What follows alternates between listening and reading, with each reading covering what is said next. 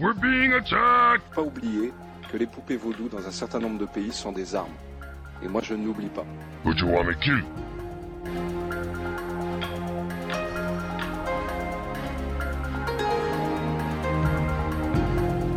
C'est la moindre qu'il fallait, c'est la moindre des choses qu'il fallait faire.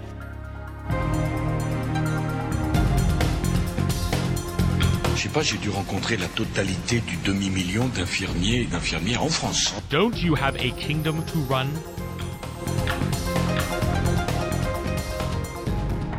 Bonjour très chers auditeurs et bienvenue dans un épisode hors série. Une fois n'est pas coutume, ce podcast est un complément audio d'une vidéo que je vous invite à regarder sur YouTube avant de vous lancer dans l'écoute de ce podcast. Si vous ne l'avez pas fait, une petite recherche Google ou YouTube sur Xilrian 9 vies de Timothy Leary devrait vous y mener assez facilement. Euh, vous pouvez aussi vous rendre sur le site du podcast où vous trouverez un lien vers euh, cette vidéo. Timothy Leary, donc, dont je vais vous parler, est un psychologue du siècle dernier, particulièrement connu pour être l'un des leaders de l'aspect psychédélique du mouvement hippie, et qui vécut une vie assez extraordinaire qu'il transforma tour à tour en leader religieux, fugitif, politicien, entre autres choses. Mais je reviens pas là-dessus puisque c'est justement le sujet de la vidéo en question. Dans cet épisode, je vais plutôt m'attarder sur quelques-uns des travaux scientifiques ou pas de Timothy Leary, je vais essayer de vous les présenter rapidement et de vous donner quelques éléments pour les situer dans un contexte scientifique. Tim s'est fait connaître par des travaux en psychologie, en particulier par la mise en place d'une sorte de taxonomie des relations interpersonnelles. Cette taxonomie consiste à représenter la personnalité sur un disque comportant deux axes. Pour vous représenter la chose, vous pouvez vous imaginer une rose des vents avec ses axes nord-sud et est-ouest, ces deux axes étant ici remplacés par l'axe hostilité-amicalité et l'axe domination-soumission. À partir de là, on peut obtenir deux autres axes équivalents des axes nord-ouest-sud-est et des axes nord-est-sud-ouest, ce qui donne un axe qui va de la domination amicale à la soumission hostile et un autre axe qui va de la domination agressive vers la soumission amicale. Je ne vais pas décrire beaucoup plus la chose car c'est assez visuel et je me rends compte en enregistrant cet épisode que j'aurais sans doute dû plutôt vous en parler dans la dite vidéo. Euh, en tout cas, ça permet de situer des archétypes de personnalité comme le narcissiste, le leader responsable, la personnalité effacée, etc., etc. Je vais pas tellement aller plus loin car c'est pas vraiment mon domaine et que vous pourrez vous faire une idée plus précise de la chose en vous amusant à passer l'un des multiples tests de personnalité basés sur ce système qui abonde sur le net. Faites une recherche Google sur Leary Interpersonal Circumplex Test et vous le trouverez. Circumplex, C-I-R-C-U-M-P-L-E-X. Interpersonal test. Comment évaluer l'intérêt de cette taxonomie alors? Bah, Eh bien, son intérêt est déjà visuel. Elle permet de situer facilement une personnalité. C'est une méthode euh, utilisée. L'IRIS s'est appuyé sur des travaux existants pour la mettre en place et elle a largement été reprise et modifiée par la suite. Bref, tout cela semble, à ma connaissance, être des travaux en psychologie tout à fait légitimes. Mais les expériences les plus connues de l'IRI concerne les hallucinogènes, les fameuses expériences faisant partie du Harvard Psilocybin Project.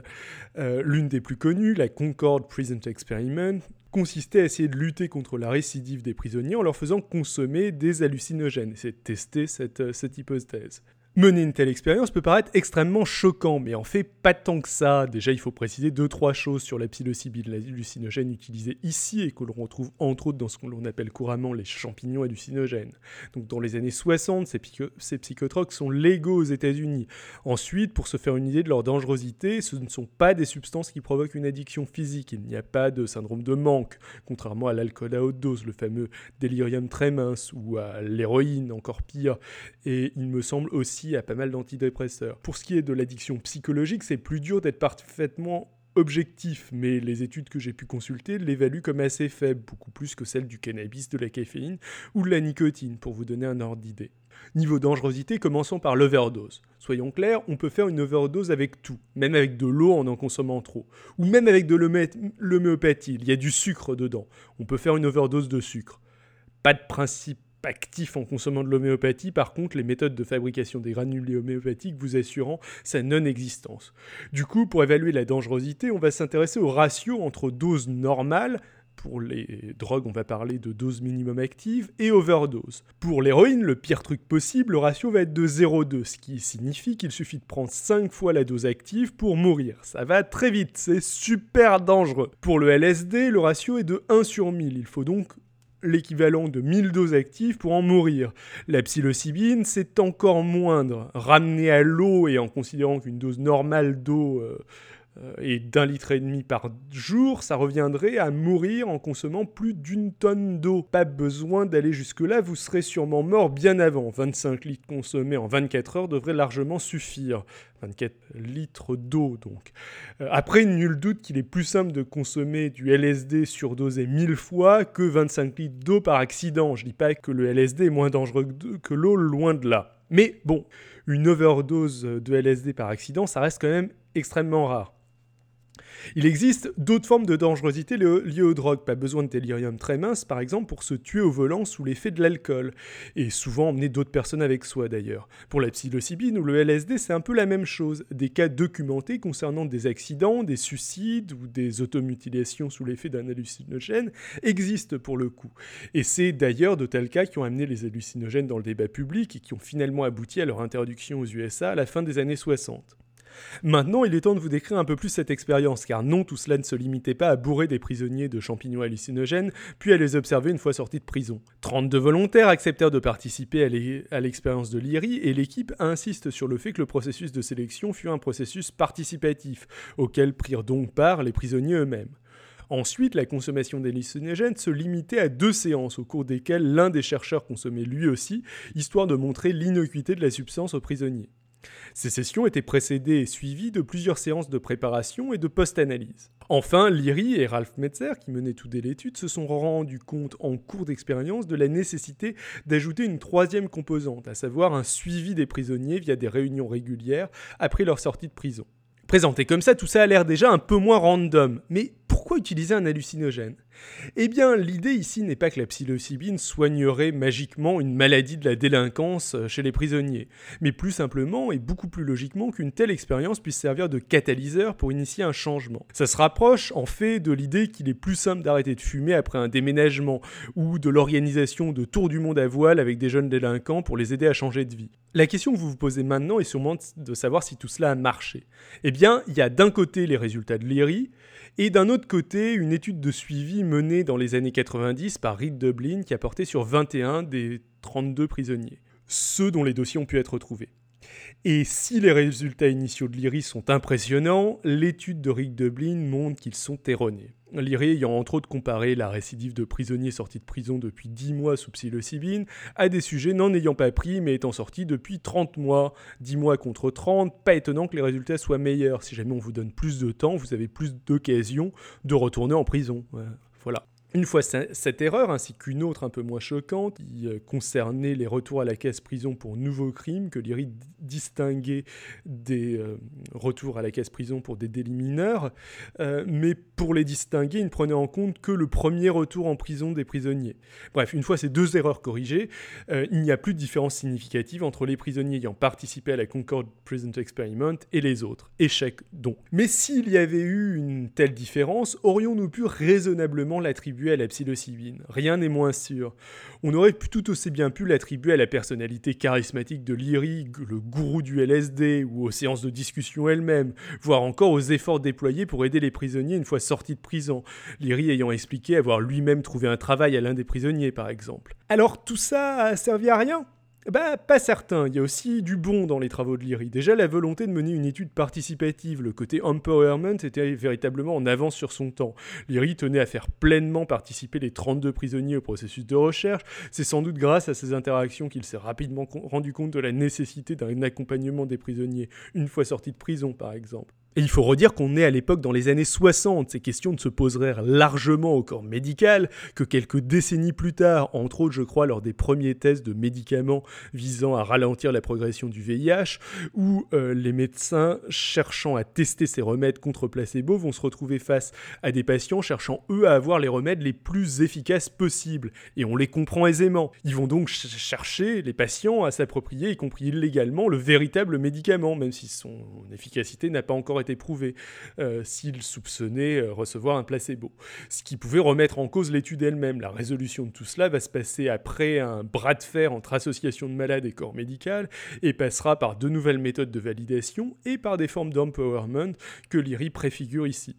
Il faut aussi reconnaître que si cette étude est une mauvaise étude quantitative, euh, vu qu'on vient de voir que les résultats étaient faux, elle semble être meilleure qualitativement, c'est-à-dire euh, point de vue des recueils, des impressions de la part des participants. Les prisonniers interrogés par Lyrie puis par Rick Dublin, qui en a retrouvé deux lors de son suivi d'études, témoignent tous avoir vécu cette expérience comme quelque chose d'extrêmement important et d'extrêmement positif. Et puis, la science est un processus qui s'accompagne d'erreurs. Se tromper, c'est pas nécessairement se situer en dehors du processus scientifique. Le processus euh, gouvernant l'évolution présentée Lamarck, par exemple, l'hérédité des caractères acquis, a largement été invalidé par les successeurs de Darwin. Ce n'est pas pour autant que ce ne fut pas une contribution à la science ou même que les idées de Lamarck n'ont pas grandement aidé à faire progresser le débat scientifique. De même, les lois de Newton furent réduites à l'état d'approximation par la théorie de la, euh, relativité, approximation dans un cadre relativement réduit.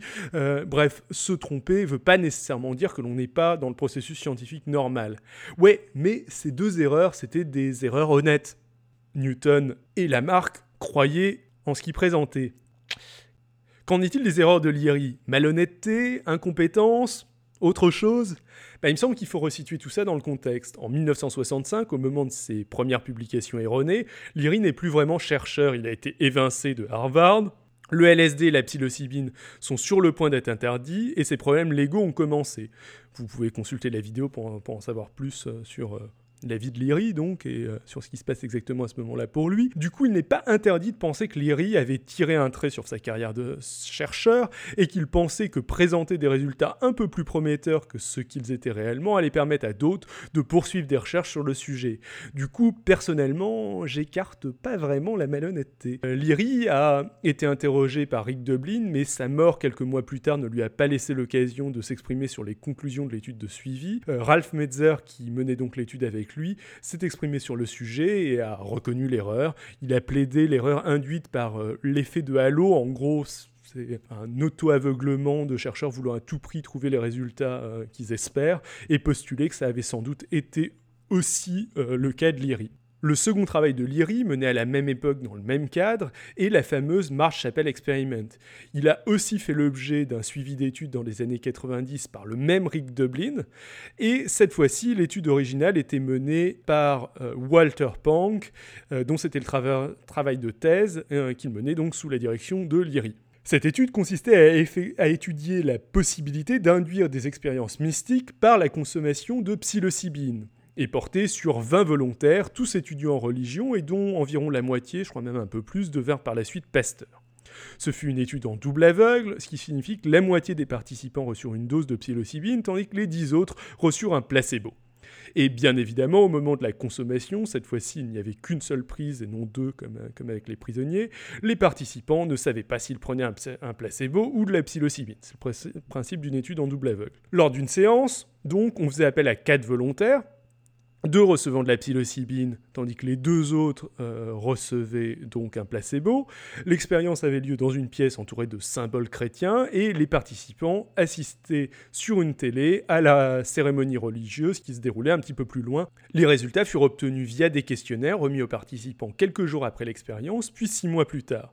Les questionnaires comportaient 150 questions pour le premier et 100 pour le second, euh, regroupés dans le cas du premier questionnaire en 8 catégories et 6 catégories dans le cas du second questionnaire, permettant d'évaluer si cette expérience se classait pour eux dans les expériences religieuses intenses sur le court et sur le long terme. Et les résultats furent positifs. Dans chaque catégorie, et donc sur les deux périodes, euh, il existait des différences significatives entre le groupe ayant pris de la psilocybine et le groupe contrôle. Et bien sûr, les sujets sous psilocybine avaient vécu une expérience mystique et pas les autres. Et les effets persistaient donc après six mois. Dublin réussit à contacter 17 participants, 17 des participants originaux pour son suivi d'études, et confirma que 25 ans plus tard, ces résultats persistaient aussi. Bref, expérience concluante. On peut simuler ou provoquer des expériences mystiques avec euh, des hallucinogènes. Sans doute, mais il y a quand même, une fois encore, plusieurs problèmes. Déjà, le principe d'une expérience en double aveugle, c'est qu'au moment de recueillir le résultat, personne ne sache s'il a reçu ou non un placebo. Et si c'était bien le cas au moment de la consommation, c'était absolument pas le cas au moment de remplir le questionnaire. L'équipe a bien essayé d'utiliser un placebo ayant de, faibles effets physiologiques, donc c'était pas tout à fait un placebo, ça avait un petit effet quand même, mais à la fin de la journée, les participants n'avaient aucun doute sur la nature de ce qu'ils avaient pris. Ceux qui avaient pris un placebo bah, savaient qu'ils avaient, pris, euh, qu'ils avaient pris un placebo, euh, ceux qui avaient pris de, la, psilocybine euh, savaient qu'ils avaient eu des, qu'ils avaient vécu une expérience sous, sous hallucinogène. Faut reconnaître que mener une telle expérience en double aveugle n'était pas vraiment simple, euh, vu les effets des hallucinogènes. Euh, J'avoue avoir du mal à imaginer un protocole expérimental meilleur que, euh, que celui qu'ils ont mis en place. Du coup, au final, l'expérience consistait donc à comparer un groupe ayant pris de la psilocybine en le sachant à un groupe contrôle ayant pris un placebo et le sachant aussi. Dur du coup de savoir si l'expérience mystique fut induite par la psilocybine ou par le fait de se savoir sous psilocybine. Et ce n'est malheureusement pas le seul problème relevé par, Rick Dublin.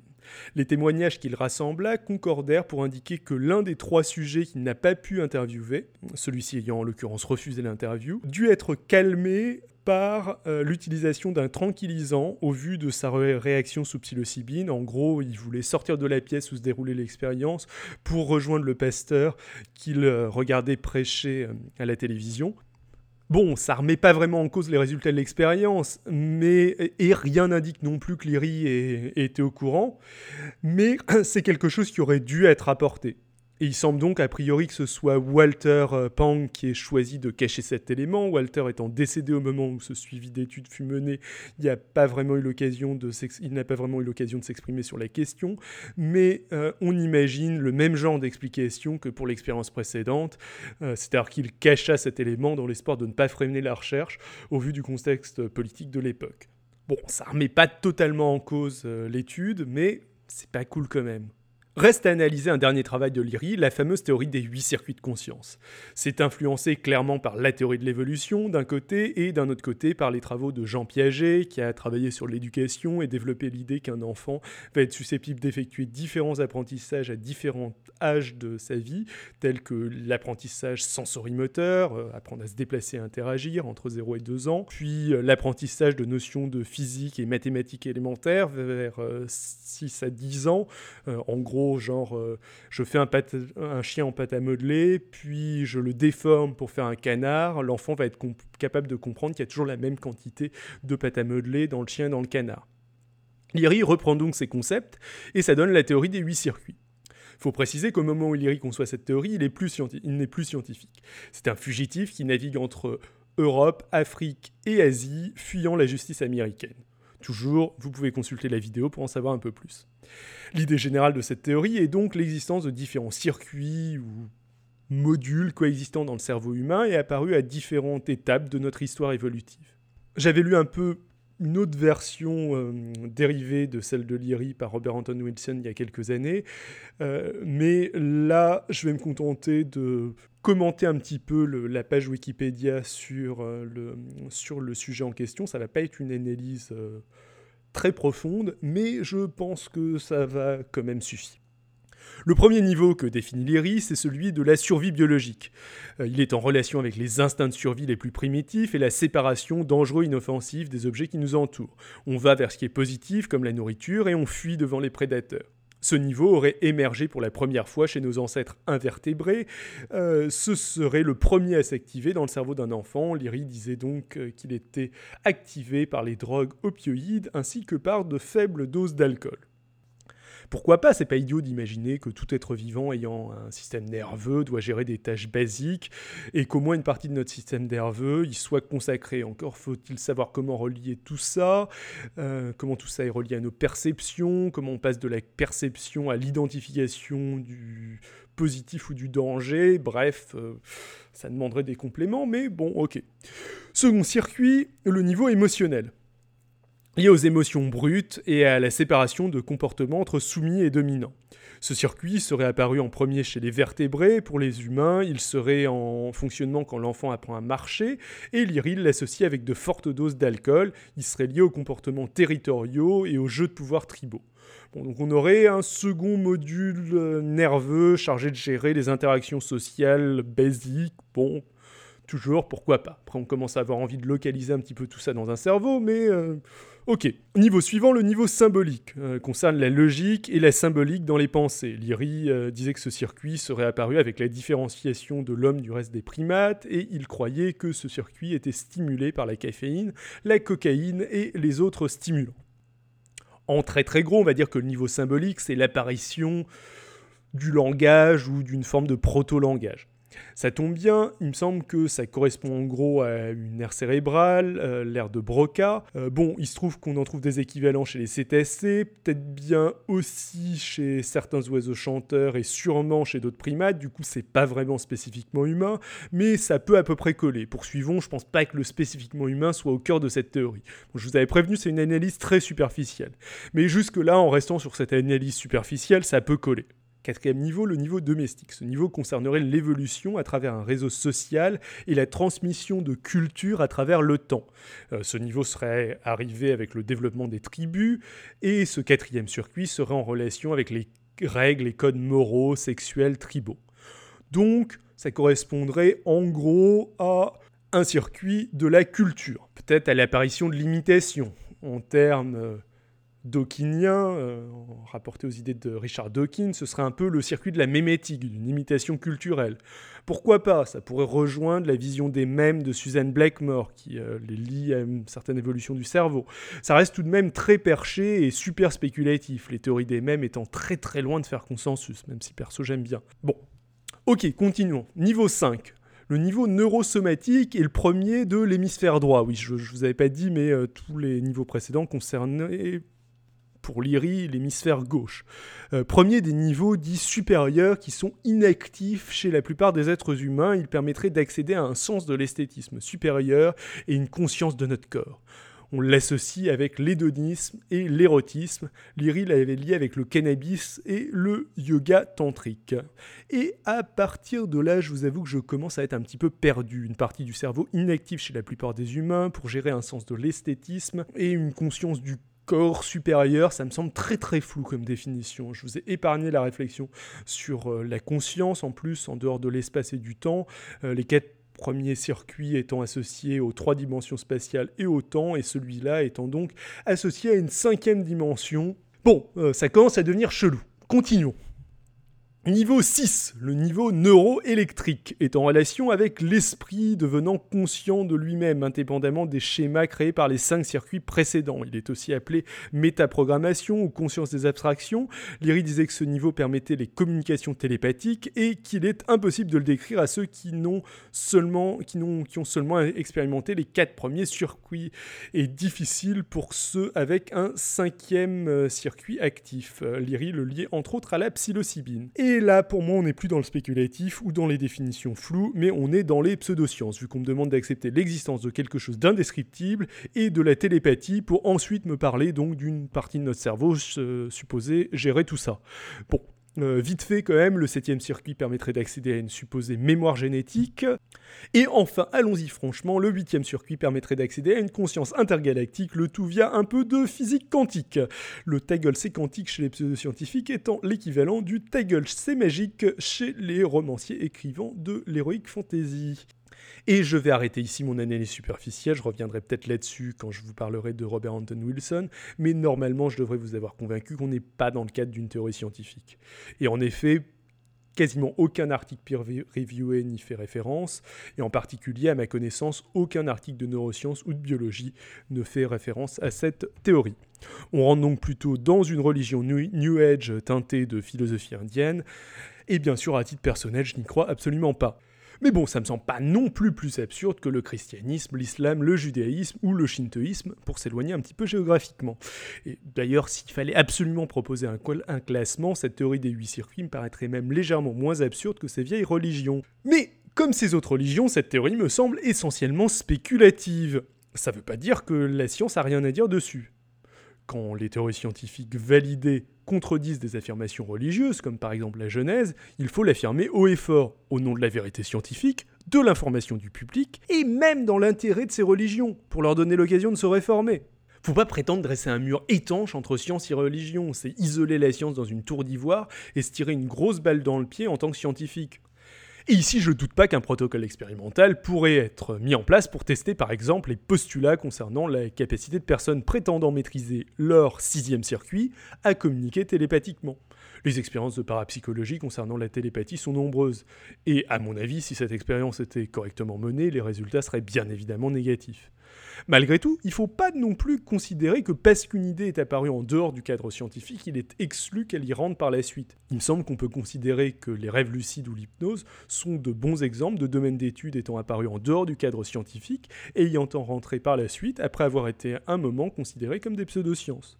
Mais en l'occurrence, aucune étude, à ma connaissance, était menée pour vérifier les spéculations de Lyrie sur les huit circuits. Euh, ça n'a pas été fait, sûrement entre autres car il n'est même pas tout à fait certain que Lyrie et ses amis aient pris eux-mêmes cette théorie au sérieux. Robert Anton Wilson, dont je vous parlerai donc une autre fois, ami de Lyrie ayant grandement développé cette théorie, défendait l'idée de mélanger information et désinformation pour pousser les gens à réfléchir par eux-mêmes.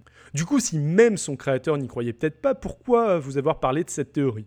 Bah, déjà parce que ça illustre bien le passage de Lyrie en dehors du cadre scientifique lors de la seconde partie de sa vie. Aussi car si la théorie des huit circuits ne se destinait pas à une grande carrière universitaire, elle allait abreuver certaines euh, contre-cultures en étant reprise entre autres par La magie du chaos ou euh, des animés tels que Serial Experiment Lane. Et puis aussi, tout simplement parce que j'avais envie. Au final, je semble dresser un portrait plutôt négatif des travaux de Lyrie.